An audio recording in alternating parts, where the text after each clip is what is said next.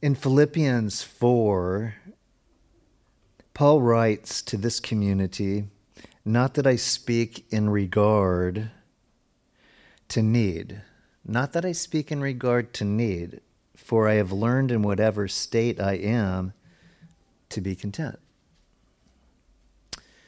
Realizing that needs and wants fluctuate and that they are variable and unpredictable. He doesn't anchor himself there. He says, whatever happens, whether it's a need or a want, in essence, I've learned something from the experience. And that's the how to. How to do what? In his emphasis, it's that whatever state I am, to be content. I like that too. It, it stops there, whatever state I am. Not necessarily whatever situation I'm in, but whatever state I am, to learn to be content. And the reason that that's important is very often we can be in a state of mind that has nothing to do with where we're at.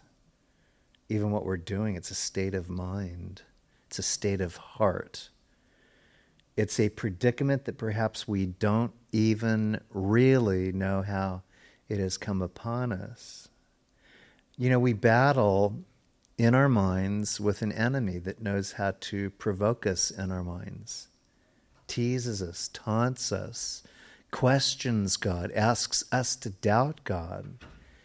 It seems a little bit at times unbelievable, but we are to believe that we have an enemy, and his intent is to pull us off focus. His intent is to make certain we are not content.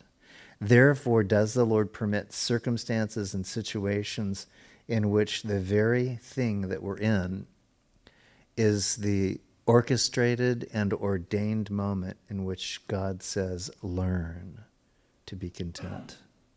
And it usually has to deal with great discomfort.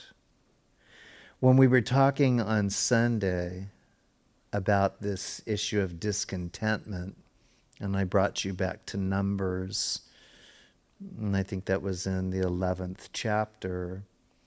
And the emphasis on the people was they had intense cravings. And so I used illustratively, as you know, uh, Pastor Carl, who delivered these obviously divine boxes of donuts. One was a pie, one was just a filled box of donuts, and it said it all. Yum. And as you know, I was filled with joy and curiosity. Allowance, of course, this is of God. It's a pastor for Pete's sake. And and I just I laugh at it now because, you know, to some degree I was adequately content, but that stirred an intensity in me, an intense craving just I'm just going to look. Just I, I want to see the inventory. And then, of course, I had to sample just a little bit of the inventory until it all unraveled, literally in a cinnamon roll that unraveled and then repositioned itself inside my body because I had intense cravings. And I justified it all. The cinnamon, good for my blood pressure. The, the cream that they put on it, totally fat, good fat. Stevia, absolutely, they use stevia in it, no sugar whatsoever and and it wasn't even it was a gluten-free dough i know that in my heart and it was made out of like almond flour or walnut flour. Right? They make almond flour right? They make walnut flour? Walnuts are good for you. So i'm confident that i tasted walnut flour. So it was all good. I do have to stop on the illustration because it's just unnecessary to continue intense cravings. And so, what I was simply sharing in that too is that I can learn from that experience. I can do a rewind and I can say, man, surprisingly, I'm vulnerable. And uh, I'm actually really good about excusing myself. And though I do believe with certainty I am not judged by God in it, when I take an opportunity to step back from it and judge myself, I'm going, huh, I'm not as strong as I made my boast because I was I was boasting, you know. Keto forever. What, how can a man argue with beef and pork and fish and chicken all he wants anytime he wants it? Err, man. And so that with espresso from Europe, I just going, that's it. That's my vegetable coffee and beef. That's my that's my main meal. And so, you know, no matter how you look at it, God's looking at us and he also allows the situation to be presented. And so I've laughed at it, and some of you have been humored by it. But the bottom line is, did I learn in that episode being content? It's, I'm still evaluating that. I, I don't think that I did. Well, actually, I did because it was only the cinnamon roll that I wiped out. I didn't touch anything else. So I did. I did a good job there. But learning, whatever state I am, to be content, I need to ask myself is it the situation that has a greater emphasis right now in my evaluation, or is it the state of mind and the state of heart and the state of spirit that I really need to say, in this, I will be content? Paul says he learned that. I know how to be abased. That's a good word, too. abased basically means a marring of who you are or what people say you are. An abasement is something contrary to what we want to have ourselves presented as. And so he's saying that I've learned even in that the unacceptability of me by many in fact, a determination by people that I've done no harm to, essentially, to critique me to a fault that really isn't there. I've learned to be abased. Jesus was abased. Paul, walking in those sandals, obviously many years later, he learned to basically accept the criticism of people and learning to do so in a manner in which his contentment grew as opposed to his resentment. See, if I don't learn to be content, I will actually become very good to resent. And that has expressions which make me no better than the person that perhaps has caused that. And the reason that that's important is because that's going to be one of our next things coming up with regard to contentment and also what happens when resentment scooches that out of the way and replaces it with itself, in which it becomes an uglier manifestation. So, Paul writes, you know, very soundly in all of these things. Everywhere and on all things, I've learned both to be full and to be hungry. Love being full, but I tell you, I've been miserable being full too. I've I've I've rocked that particular um, craving to where I, I wouldn't go back to restaurants. It wasn't their fault; it was my fault because I learned to be full, and I learned that there was a consequence in over indulging in my fullness.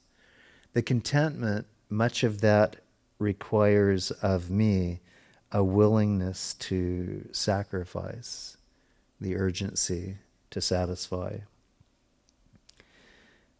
But I know how to be abased, and I know how to abound, and everywhere and in all things I have learned to be full and to be hungry, both to abound and to notice this suffer need. See, there is a difference between suffering need and just needing something and feeling as though you're suffering. So that's a good word to us. Moving back into the Psalms, though, picking it up where we left off. Which was being discontent, anchored in numbers. Uh, for that, I believe, 11, 4, and verse 34.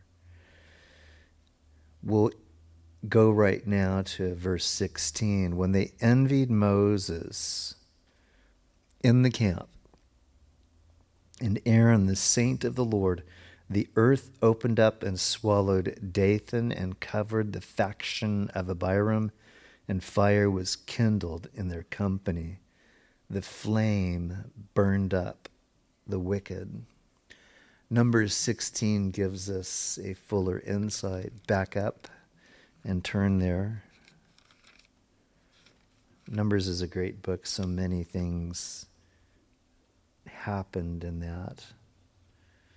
But in 16, verse 1, Korah, the son of Izhar, the son of Kohath, the son of Levi, with Dathan and Abiram, the sons of Eliab, and On, the son of Peleth, sons of Reuben, took men, and they rose up before Moses with some of the children of Israel, 250 leaders of the congregation, representatives of the congregation, men of renown. And they gathered together against Moses and Aaron and said to them, You take too much upon yourselves, for all the congregation is holy, every one of them. And the Lord is among them. Why then do you exalt yourself above the assembly of the Lord? And notice this, verse 4 when Moses heard it, he fell on his face. So I'm basically leaving off there. The chapter is very fascinating in terms of what this leads Moses to do. But one of the things that we see him doing is actually uh, the right thing. He's humbling himself. He's being faced off with those who are in leadership with him, who've drawn the attention and the hearts of the congregants and really, what this is, is an inciting of rebelliousness. We see that today, don't we? There are godly leaders who have been picked out by rebels, and if you would, social congregations are being incited to riot against them, saying, Who are you to rule over us? But I will tell you, I'd rather be ruled over those who have godly humility, even if they have personality that could be disputable. But if their personality, if it takes the lesser of what may be a strong remnant of spirituality, or they surround themselves in the council of the holy, I will take that person even if I receive a chafing and a head scratching in the process. I want who's on God's side. And personality has nothing to do with it. There were some who did not oblige the personality of Paul. He was one that would get in your face if he could connect with you in that manner and for the purpose of bringing truth to you. So, that being said, is that when you read this account, Moses is in fact showing, confirming that he was a man only in position by God's insistence. Moses had reluctance, God had insistence. God actually came to a point where he was not happy with Moses' excuses. And most of us have found in leadership that the excuse doesn't count when, in fact, God has appointed us to do something that has really nothing to do with our opinion. It has to do with obedience.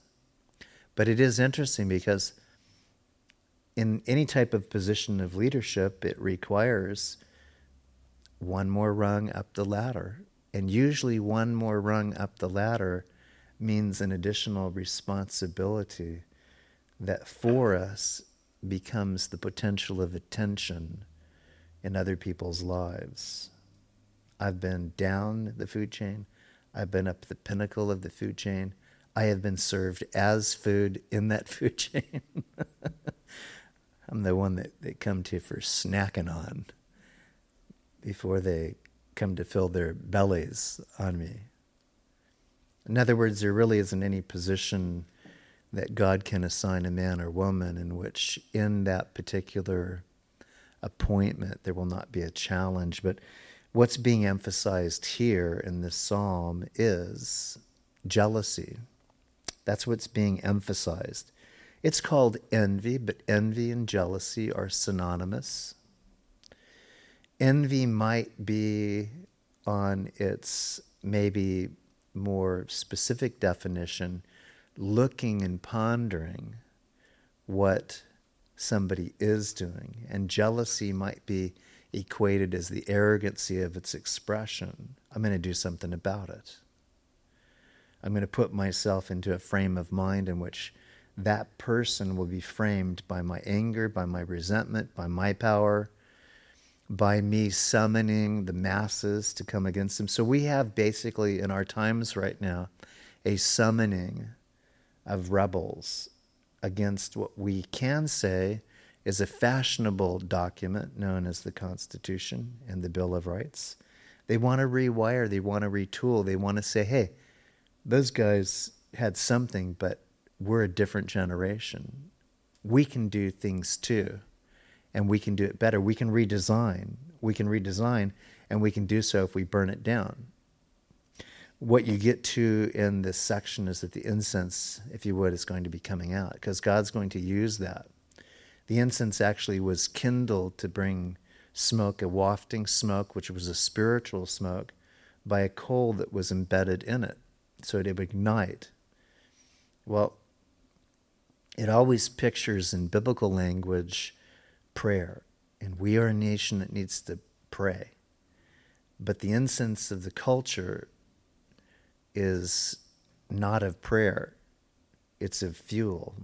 Molotov cocktails with wicks being tossed and setting on fire things that had meaning and, and functionality, constitutionality. Why have we allowed it? In this chapter that we just barely took a peek at, God will make a judgment. Judgment is important to make when lawlessness is abounding. The toleration of lawlessness does not lead to righteousness, it leads to greater lawlessness. The binding up of those who have been free, set free, and liberated to follow guidelines and seemingly ordinances that have no weight as far as law. It becomes an opportunity in which there is a manipulation not towards God, but actually from and away from God. We see that too. There's indications in the Psalms of what it is we, in fact, are experiencing today. So, evil is meant to be put in check lawfully law is intended to protect the civility of the public in which they are entrusted.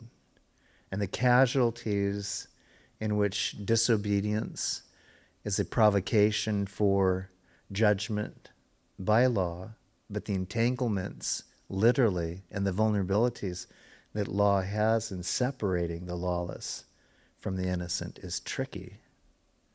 And the enemy knows that.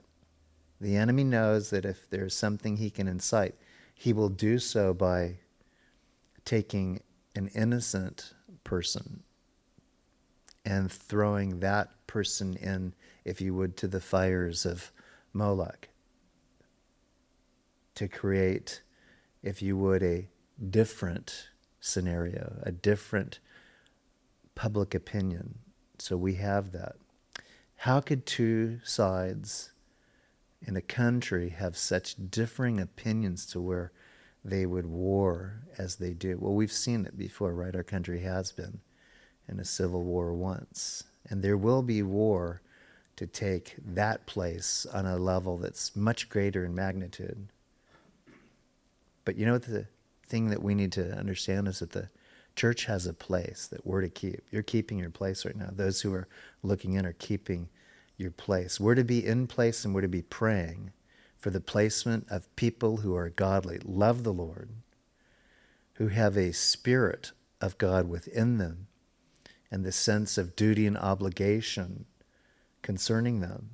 They are to draw breath every day saying, God, how is it that I am to function in this position of leadership and where the public is coming after me in a jealous rage? where they are being incited on point of envy. Lord, would you sustain me? It's hard because what we want to do is just quit, right? Or at least be a moving target, you know. Run, zigzag. You'll make it eventually out of range. And we've tried that before, right? And all we find out is that we got really tired doing it. And they had a faster pace than we had, or a faster vehicle to get after us, anyways. It really didn't do all that good. So there's a point where you just stand your ground and you say, I'm going to trust the Lord to do for me what I cannot do, but I can take a position with Him and see what He wants to do. That's essentially what Moses did in this time in which rebellion was incited and coming against him. He said, This time tomorrow, God's going to do a new thing. And if He does this new thing, you'll know who is following God and you'll know who isn't. Then you pick your sides very carefully. So there was casualty, but it wasn't Moses. There is going to be casualty, it won't be the church. Not if the church is not being casual with the charge of being highly spiritual, ready for offense, ready for defense, ready and willing to listen to the Lord. We need to be together, you know, in this. And one of the most together things that we can do is to be praying God, where the enemy seeks to lie and to maim and to kill, where deception is from his playbook, lying and manipulation.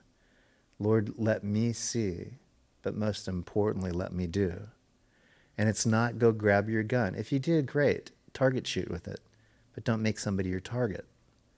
We've already got enough of that, and that's I'm not advocating at all concerning.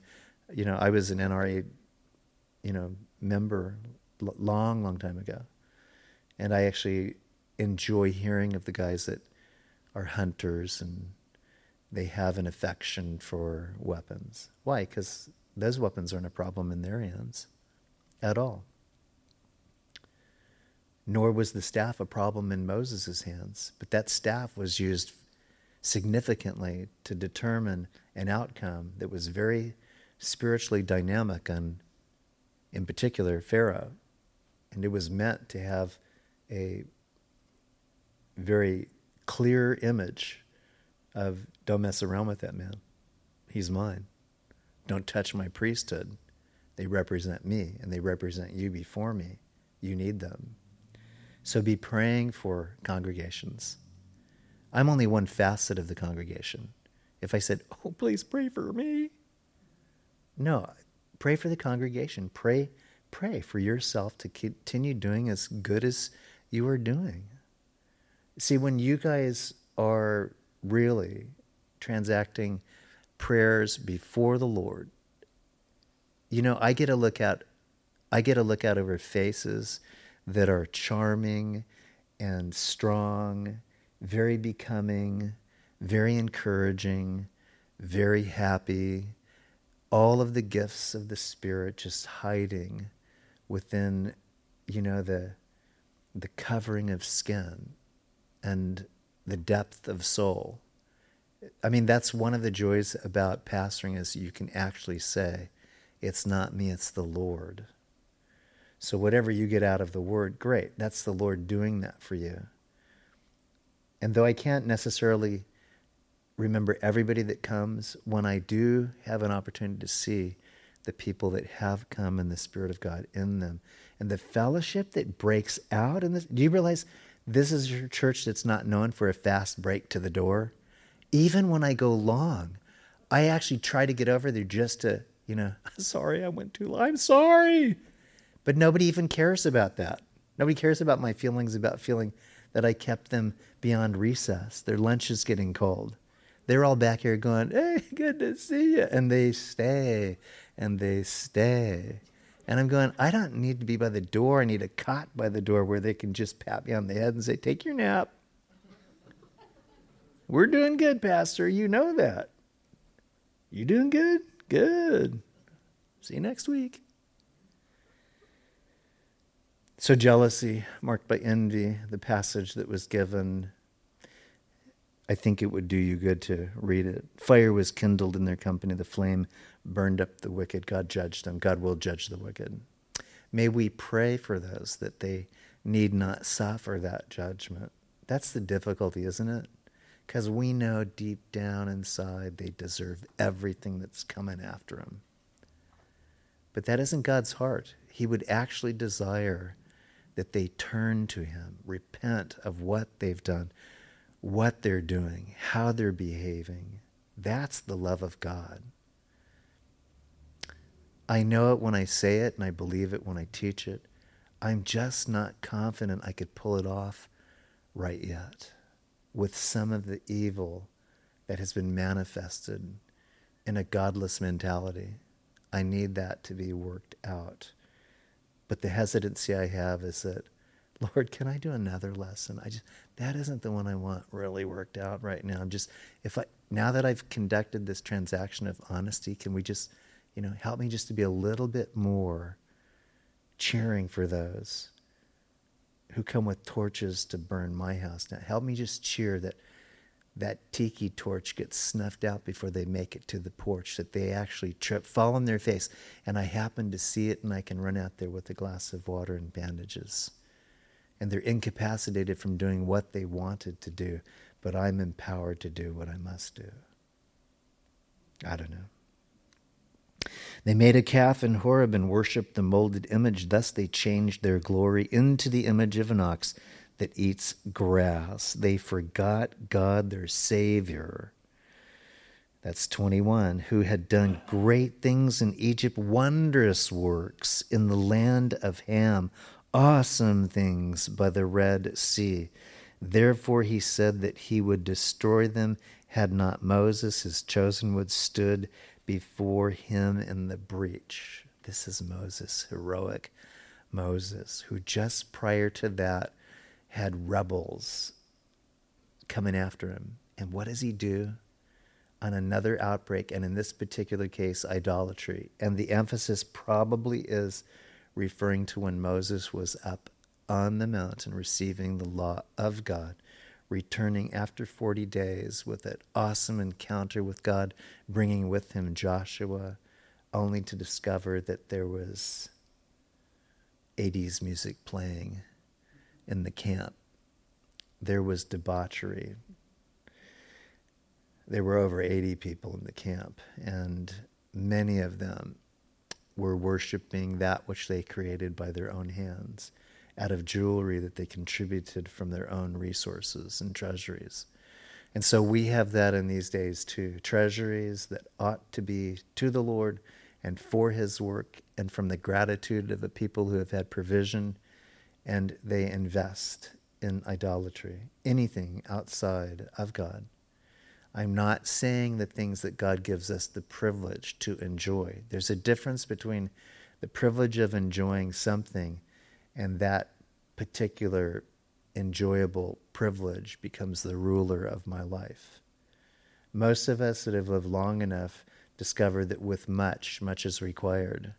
And with the responsibility, we eventually say, huh, that was fun for a season, but it hasn't controlled me and it shall not control me now. But usually the youth have the harder time with what inevitably can sink its clutches into their soul. Do you want it? Get it now. Get it now. Get it now while it's hot. Get it now while you're young enough to enjoy it. And so a secular mindset can invade, but in this, it was a willful act of constructing that which was not the living God, not their Savior. And it had everything to do with what they saw from the place that they were delivered. Therefore, one of the things that we learn is that the very place that we were delivered from has the potential to embed itself into our remembrance to where when it gets tough, when it gets hard, when we're left alone, it calls to us. No longer the voice of God is our interest, it's the voice of what we once left behind. And as a result, it becomes the idol that we at one time said, we would never have influences ever again. It influences us once again. Exodus 32 is where you would find that, the calf. And you'll understand that from this it became as well a catalyst for a disposition that we had not yet seen in Moses towards the people that God loved. What did he do when he saw it? I'll just get right to the chase. He came down with these fresh, spanky, clean, finger written tablets that had the law by God's own hand. And he was so enraged in what they had done, he threw them down, ground them into powder, cast them into the waters, and he had them spoon fed into their mouths, drinking the bitterness of their abomination. Forty days, no small time to spend with God. And it must have been both artistry and deep spirituality. He must have been in a place where food, there was no, there was no craving for him. he was getting it all from God, sustained in the presence of the Lord. And probably unlike any, even the Lord, whom we know was in a fasting in the wilderness, but very likely as we read the scriptures, able to drink water, Moses had neither. He was in an absolute fast. So he was in a place of deep contentment and pride in the Lord, not of himself.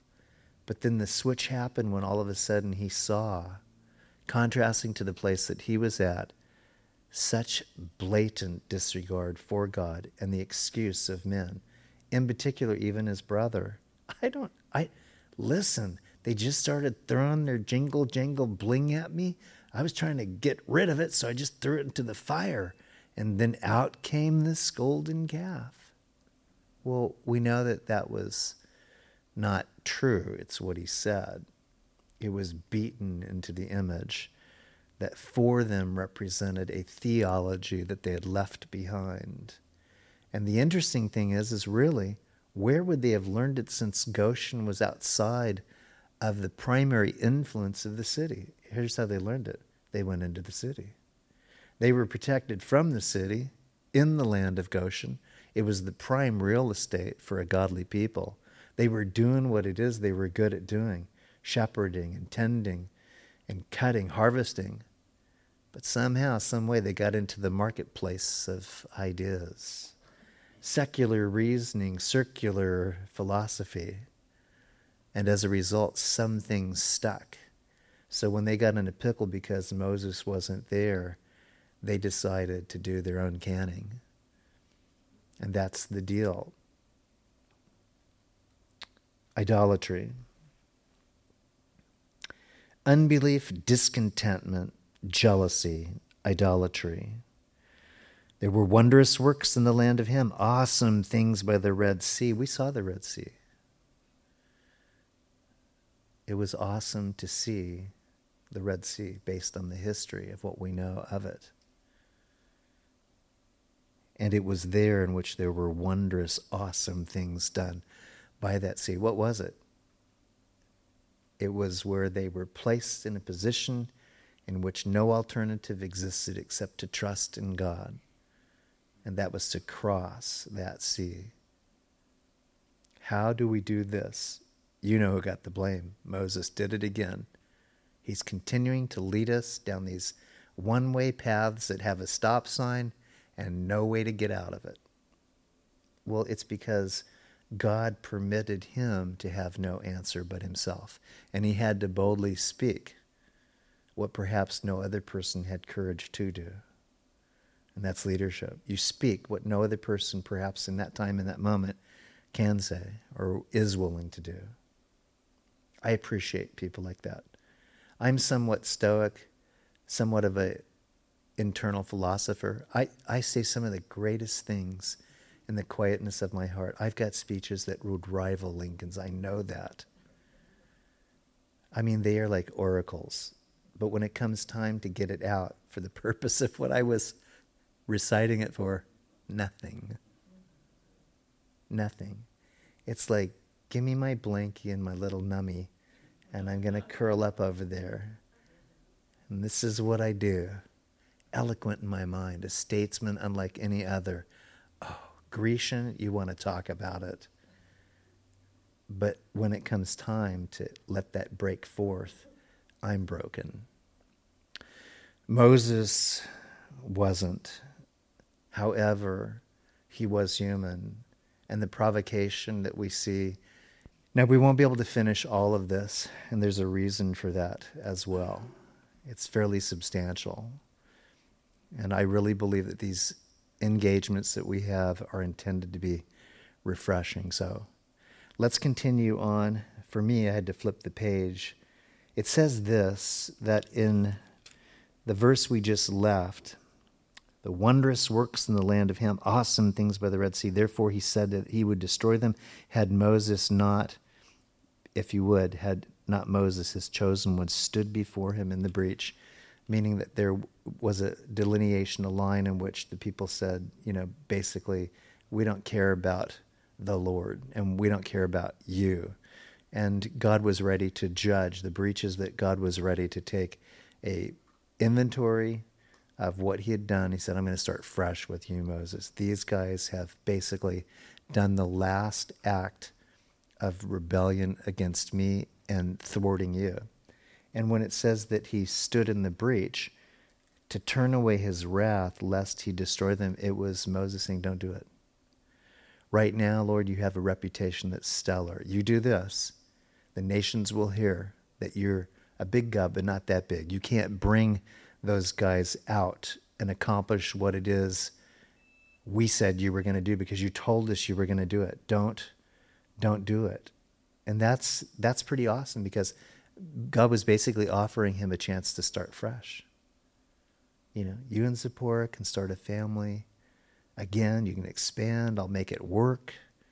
Aaron will make it work. We'll start small. We'll get big in time it's going to be it's to make it so much easier for you moses rather than 3 million you get three families that you just get to take care of and watch them grow he said don't do it then they despised the pleasant land it says and they did not believe his word but complained in their tents and it says, and did not heed the voice of the Lord. Therefore, he raised up his hand in an oath against them to overthrow them in the wilderness, to overthrow their descendants among the nations, and to scatter them in the lands. These are all interlinked right now, these verses. But one way that you could define this as the drawing back of a people. And we as well have the vulnerability of drawing back because of how we see the succession of what has happened thus far, and that is the unbelief, the discontentment, the jealousy, the idolatry, and now the drawing back. When those things become component parts of a man or a woman's life, a change that they've chosen to walk in, then this would be indicative of the drawing back. It's no longer drawing a line saying, cross over to the Lord's side. It really is stepping back, stepping away, and so this leads ultimately to this other word that we are going to be more acquainted with in these latter days.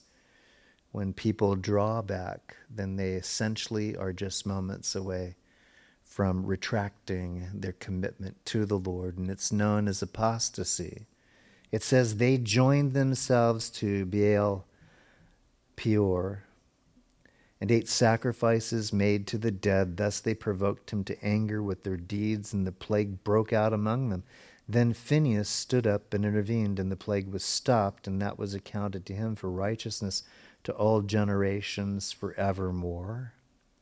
And there's a name in there that's very interesting, but it's actually an individual who, in a time in which apostasy had rooted itself in at least two individuals because of what we do see here, which is the drawing back the crime committed was basically an impropriety, a sexual impropriety that took place uh, by the tabernacle or within the tenting of the tent of meeting.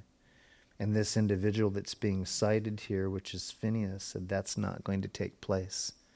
And so he executed those individuals for their immorality.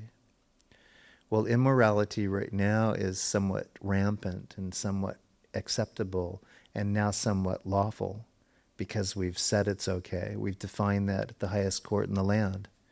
That was a decision written by an opinion by Kennedy. He was wrong, by the way. Perhaps a nice guy, I wouldn't doubt that. But his adjudication in that decision with regarding morality and defining marriage as all inclusive, he was wrong. You were wrong. If he's listening. because that wasn't his territory. And in essence, because of that, what does it begin to do? It begins to pull and tug on people's hearts. They become secularly persuaded and highly spiritually submitted. The drawing back leads to apostasy. Apostasy means abandonment of God or a renunciation of your belief in Jesus. And we have had some high profile figures of good men, good women who have renunciated their faith and they have gone on record saying, We abandoned with conviction where it was we were at, how we led people astray. They're apologizing for the songs that they writ, wrote, the devotionals that they taught, the books that they authored, and they're going on public airwaves to do it. Why? If you must walk away, then walk away. Why contribute to an overt act of apostasy when you can just walk away and at least give the opportunity of your heart to be resettled, for you to take an opportunity to hear the still small voice of God once again. Maybe you've gotten so busy, and maybe you, in your busyness, have forsaken the Lord, in which you made yourself vulnerable, but you do not have to take that and become apostate. So the church will become apostate. It will seemingly have the structure and functionality of a church, but it will be apostate in terms of what it teaches because false doctrine moves in, accommodating secularism and humanism invades, and everybody starts doing what it is they want to do as opposed to what God's will is and how it ought to be done.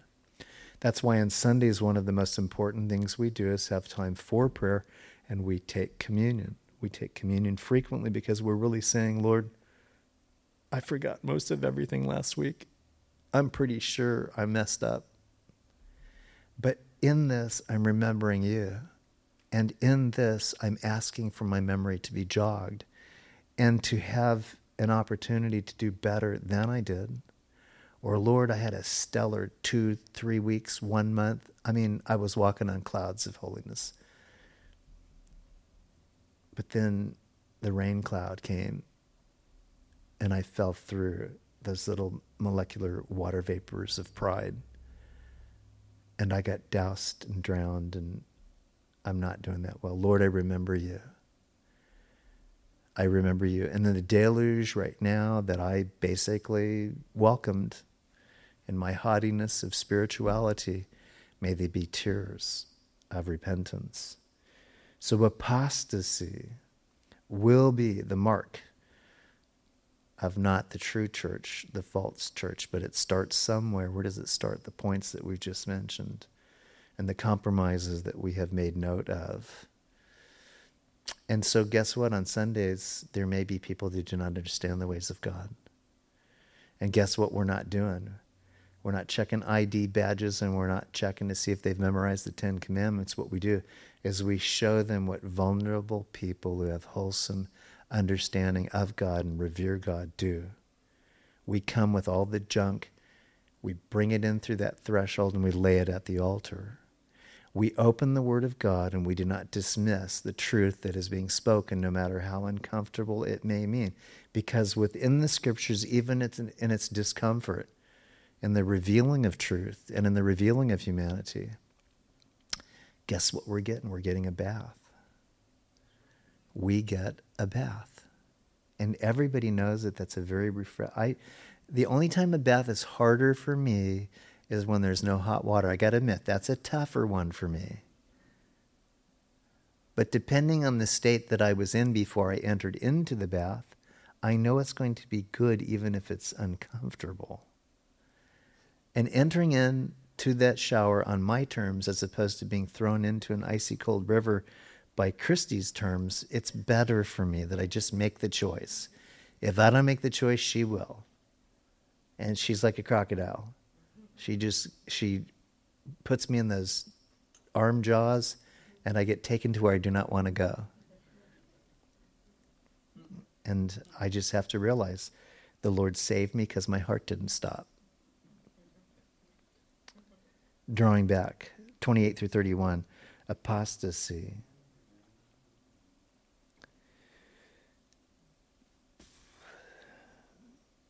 In 32, they angered him also at the waters of strife, so that it went ill with Moses on account of them.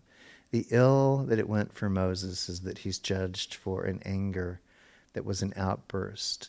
He, in this case, was finding himself pressed to the point of what inevitably became a consequence to him. That can be found in the book of Numbers in chapter 20. And because they rebelled against his spirit, so that he spoke rashly with his lips. Let me go over there to Numbers 20 really quickly. All of these progressions happening literally documented in these texts. And so when the children of Israel, verse 1, the whole congregation came into the wilderness of Zin in the first month, and the people stayed in Kadesh, and Miriam died there and was buried there. Now there was no water for the congregation, so they gathered together against Moses and Aaron once again. Right? And the people contended with Moses and spoke, saying, If only we had died when our brethren died before the Lord. Why have you brought us up from the as, as, the assembly of the Lord into this wilderness that we and our animals should die here? And why have you made us come up out of Egypt to bring us to this evil place? It is not a place of grain or figs or vines or pomegranates, nor is there any water to drink. So Moses and Aaron went from the presence of the assembly to the door of the tabernacle of the meeting, and they fell on their faces, and the glory of the Lord appeared to them. That's an important point to make that when there's contention and rebelliousness, the believer, the Christian, the one who's following the Lord, has the heart for God and for the church. We fall on our faces. Oh, we may think, I wish they would fall off the edge of the earth. Well, there's no edge for them to fall off. That's been proven, right? There's just a horizon that they disappear over. But sooner or later, they'll come back over the horizon. These men fall on their faces, and they do so to be in the presence of the Lord. It's what we, as a church, as a people of God, need to be doing regularly, and in particular in this latter month right now. Moses and Aaron went from the presence of the assembly, falling on their faces. The glory of the Lord appeared to them. And then the Lord spoke to Moses, saying, Take the rod, you and your brother Aaron, gather the congregation together, speak to the rock before their eyes, and it will yield its water. So you know where this is going. This would be what's called the provocation. You can finish off the story, but that was the command that God had given to them speak to the rock, and it will give them water. Moses was so angered that this had repeated itself once again as an outburst of rebellion, of lawlessness, of disorder, of irreverence, that rather than speak to the rock, he smote it. He had already done that. And as you understand in spiritual pictures, the striking of the rock was a representation of the smiting that would be upon the Lord's back for healing. And the speaking of the rock was that when the Lord was satisfied, if you would, with the sacrifice, the offering of his son, we then have the privilege of simply talking to the Lord. We don't have to do any other thing. He was beaten once for all. He now is able to be spoken to once for all or twice for you, or as many times as you frequent prayer, as many times as you take a walk, as many times as you drive. He is frequented now with simply communication. And so you know that that account basically is where the discipline of Moses is that the very thing that he had the heart to do and to live for in what would be 120 years, he will be subject by law, the very lawgiver will be subject to the penalty of law, which is death, and he would not be able to cross over into the land that he lived for, to be able to invite and lead his people into. And there's a spiritual reason for that as well, because the law cannot bring you into the promised land. So, in some sense, You know, he was an illustration. Man, Lord, you led me, and all I am is an illustration of the law, what it cannot do. But I wanted liberty. That's not for you. You'll have liberty when, when your life is consummated in your death, and you'll get to make an appearance with the very one whom you have served so faithfully. And he will make an appearance. He will make an appearance in a promised land, but most importantly, with the promised Savior on a Mount of Transfiguration, in which he will be joined by another, Elijah, and it was witnessed. He didn't really lose a thing. He didn't even have to have a family to bury him. The Lord gave him a custom funeral. Provocation is where that is emphasized in Psalm 106. We're going to close off there. And we'll finish this off on the next round.